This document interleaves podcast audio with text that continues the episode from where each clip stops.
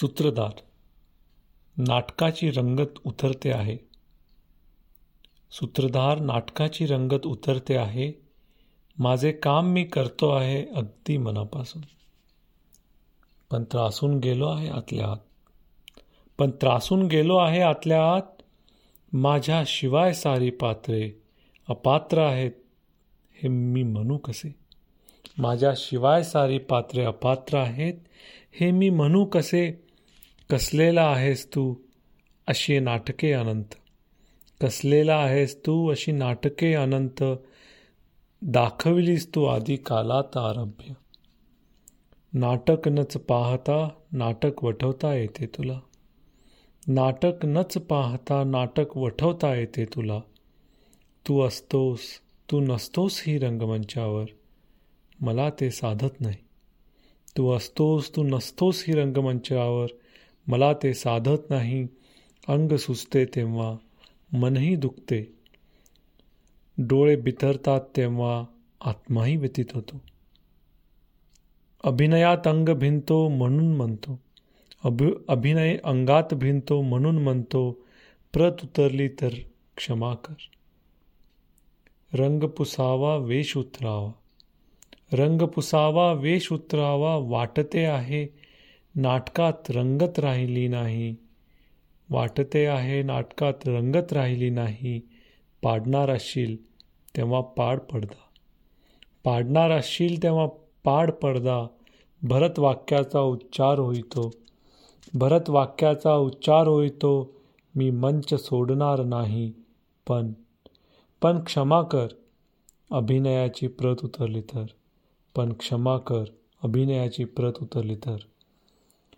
रंगमंच या या गदी माडगुळकरांची कविता आपण आत्ता ऐकली. त्यांच्या पूर्या या कविता संग्रहातली काही कविता होती. आजच्या भागात तुमचं स्वागत आहे. रंगमंच मंच अर्थातच आपण शाळेत असताना सर्वांनी याचा अनुभव घेतलेला आहेच. प्रेक्षक म्हणून घेतला असेल किंवा स्वतः नाटकांमध्ये रंगमंचावर कामही केलं असणार असेल. मला आठवतं माझं पहिलं नाटक किंवा माझा पहिला रंगमंच हा माझ्या बाळवाडीतला होता. मी एका कुठल्या तरी गाण्यामध्ये शेवटच्या रांगेत उभा राहून नाचलो होतो. सुदैवाने त्याचा कोणताही व्हिडिओ उपलब्ध नाही. रंगमंच आपण माझ्या मते आत्ताही बरीचशी बरीचशी नाटकं पाहत असाल. आणि बघतो आपण जेव्हा ती कॅरेक्टर्स ते लोक करत असतात अभिनेते अभिनेत्री तेव्हा त्या अभिनयात किंवा त्या रूपामध्ये ते इतके हरवून गेलेले असतात की आपल्याला वाटतं की खऱ्या आयुष्यात पण ते तसेच असतील का? किंवा ते तसेच आहेत असं आपण एखादा मूवी पाहतानाही वाटतं आपल्याला. आणि ते त्या रंगमंच जे आहे तो त्यांचा खरा आयुष्याचा भाग आहे असं आपल्याला वाटतं. आणि कुठं तर असं म्हणतात ना की आपण सगळे एका रंगमंचावरती आहोत. हे जग म्हणजे एक रंगमंच आणि आपण आपापली पात्र त्यामध्ये वठवतो हो आनंदमधलं ते फेमस डायलॉगच आहे की बाबू मोशे आहे हम सब इस रंगमंच मंच की कठपुतली आहे त्यामुळं कधी कधी वाटतं की आपण आपला पात्र चांगलं वठवतोय का नाही बाबा? का देवाला याच्यात म्हणायचं आहे की तुझा परफॉर्मन्स बरा नाही रे आम्ही रिप्लेस करतो तुला. तर अशी गंमत आहे या रंगमंचाची. आणि ते हे आता जे लिहिलंय गदी मांडगुळकरांनी ते म्हणल्यानंतर ते कुठंतरी देवाला म्हणतायत की अभिनयाची प्रत उतरली तर बाबा मला क्षमा कर. तर असाच एक सुंदर रंगमंच रंगवलाय इंदिरा संतांनी त्यांच्या मेहंदी या काव्यसंग्रहात. बघूयात रंगमंच. निळी कुसुंबी धुसर संध्या. निळी कुसुंबी धुसर संध्या हिरवा माळनी पोवळ पिवळा मोहर. निळी कुसुंबी धुसर संध्या हिरवा माळ माळनी पिवळा मोहर कुठे कुठे अन पानथळीतील रंगीत पाणी करते थरथर. मखमालीचा सदाच पडदा कधी जायचा वरती सरकून. मखमालीचा सदाच पडदा कधी जायचा वरती सरकून. इथे विजेच्या उबट प्रकाशी बसले तिष्ठत निष्क्रिय जीवन. आरोळ्यांची उठवी दंगल शिट्ट्या फोकते अधीर होऊन. आरोळ्यांची उठवी दंगल शिट्ट्या फोकते अधीर होऊन.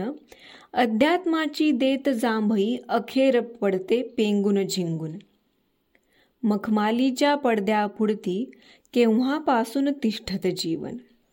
मखमालीच्या पडद्यापुढती केव्हापासून तिष्ठत जीवन? तिष्ठत जीवन केविलवाणे रंगमंच नव मनात उभवून. तिष्ठत जीवन केविल वाणे रंगमंच नव मनात उभवून. रंगमंच. वा वा खूपच सुंदर कविता लिहिली आहे त्यांनी. त्यांनी खूप सुंदर रंगमंच सजवलाय. वेगवेगळी संध्या त्याला प्रत्येकाला पिवळा मोहर आहे. पण असंच आयुष्यही असतं. रंगमंच सगळे सुंदर असतात.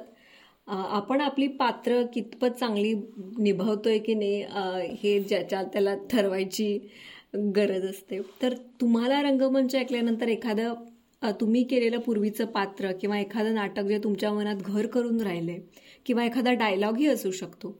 तो आम्हाला इंस्टाग्राम यूट्यूब किंवा फेसबुक या आमच्या पेजेसमधून नक्की कळवा. आम्हाला जाणायला आवडेल. पुढच्या भागात लवकरच भेटू. धन्यवाद. धन्यवाद.